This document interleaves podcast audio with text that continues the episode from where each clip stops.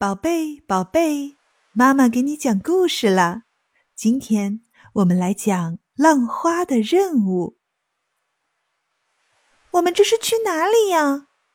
浪花问大海妈妈：“乖孩子，我们正在赶往那片金黄色的沙滩，到那里你们要做事儿。”可是我想玩。其中。有一个小浪花说：“我想比赛，看谁跳的最高。”可是现在不行，我们要出发了，走吧，孩子们。旁边一朵年龄稍大点的浪花懂事的说：“我们还要工作呢。”妈妈说的对，咱们走吧。呀，我可不敢去。又窜出一个浪花，急迫地说：“看，沙堆边的庞大的黑石，我可不去，它准会一个大脚把我碾得粉碎。”妹妹，那就来拉着我的手吧。那个浪花姐姐说：“做这种工作有多么的光荣啊！”咱们还可以回到妈妈身边吗？那是当然。我们一完成工作，就立即返回来。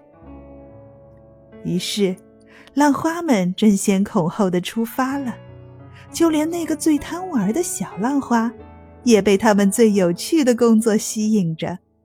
而那个胆小的浪花也不甘落后，和大家一起奋勇的向沙滩奔去。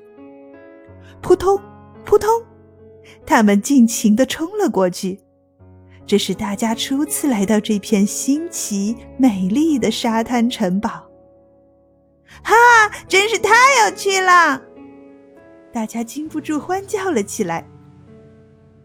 海藻，妈妈吩咐我将你带到这里，哈哈，放心，我一定会给你找到一个好的家。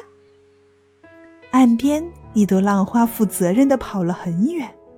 然后在一片浅水的鹅卵石上，小心的把海藻放下。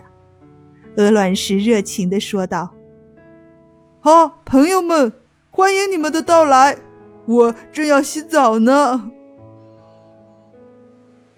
妈妈让我带来的这些小海贝，该放到哪里呀？一朵小浪花荡起它思索的波纹，自言自语道。一个挨着一个，弟弟，将它们放到沙地上吧。不过千万轻些，不要摔坏了它们。不远处，年纪最长的浪花指点着说：“小浪花小心翼翼地把海贝轻轻地放到地上，快乐地做着自己的工作。”我做什么好呢？一个身材魁梧的浪花略带困惑地问。妈妈怎么说？这是我的工作呀，这和玩没啥区别嘛。有小个子们就可以轻松搞定了。他这样想着，便朝岸边那块巨大的岩石冲去了。飞过岩石是一个小池子，鱼儿们正在聊天。啊，海水来了，真的来了！我们是多么感激你呀，伟大的大海！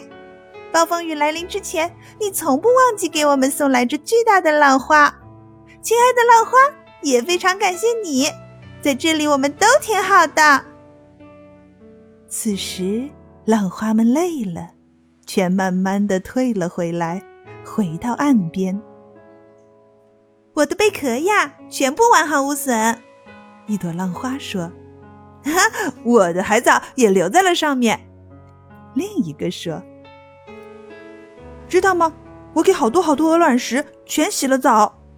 第三个说：“我冲过了岸边的大岩石，到过一个小池子。”那个身材魁梧的浪花不好意思的说：“对不起，妈妈，我什么都没做，那里根本没什么事情可做。”